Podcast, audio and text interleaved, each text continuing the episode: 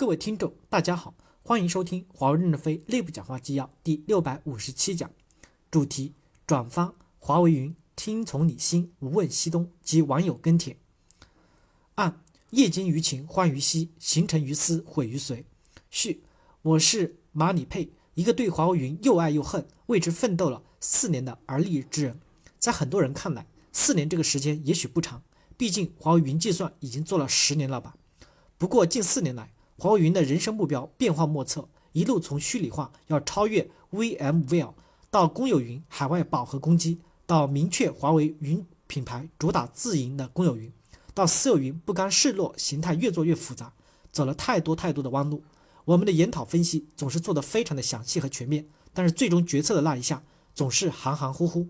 我做过虚拟云，交付过公有云，做过云计算几乎所有的形态产品的市场工作。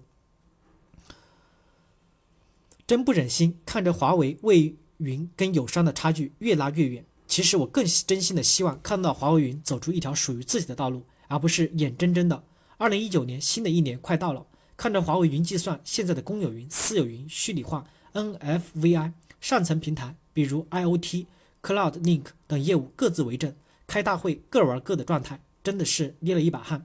想起了二零一七年华为云的 slogan：如果未来可以预见。很多的坑真的已经可以预见。二零一九年新的一年快到了，不忍心看着华为云这样毫无保留的栽进去，跟友商的差距越拉越远，也不忍心看着 IT 和 Cloud BU 两者朝着不同的方向发力，越走越远。在这里谈一谈自己看到的一些问题和一些想法，希望华为云能够早日聚焦发力，秀出自己的特点。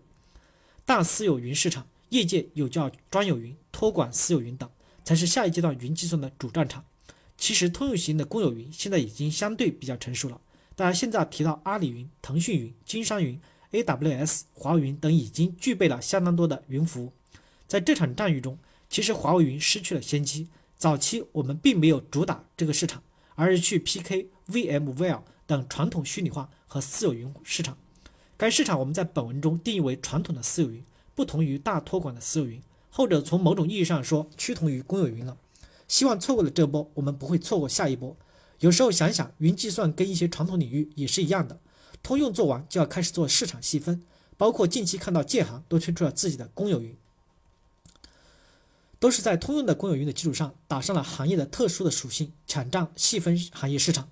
华为云计算目前主打的线下云市场，也就是 IT 产品线的负责的云计算，主要还是一些传统的私有云市场，包括类 VMware、vSphere。的纯服务器的虚拟化，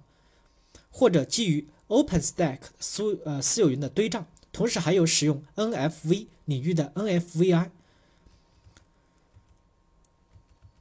本质还是一个基于 OpenStack 的 IaaS 私有云。注意，跟前两者的技术实际上还是有很多差异化点的。这点场景客户局点分散，不同客户有各种大量的差异化需求。比如就异构一下不同的服务器、存储等设备兼容性。第三方厂家 SDN，表面上看，我们做成一个开放的平台，百项统一就行了。可是南向的异构带来的各种客户的面、客户面的特性的不拉齐，带来了无止境的定制化的需求。经常会看到异构某某某的支持，但是功能不完备。而且非常尴尬的是，我们自己还有华为品牌的硬件，基本上市场市场该场景的云平台的软件就是用来牵引硬件销售的，根本不是从软件的角度去进行各种商业设计。举个例子。连我们自己的 SDN、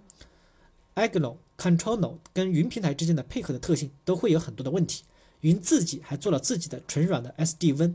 两种 SDN 对客户面的特性能力也没有被拉齐，两种做产品长远规划的目标都不一致。一个是为了卖网络的设备，一个是作为内部的云网络功能就行了。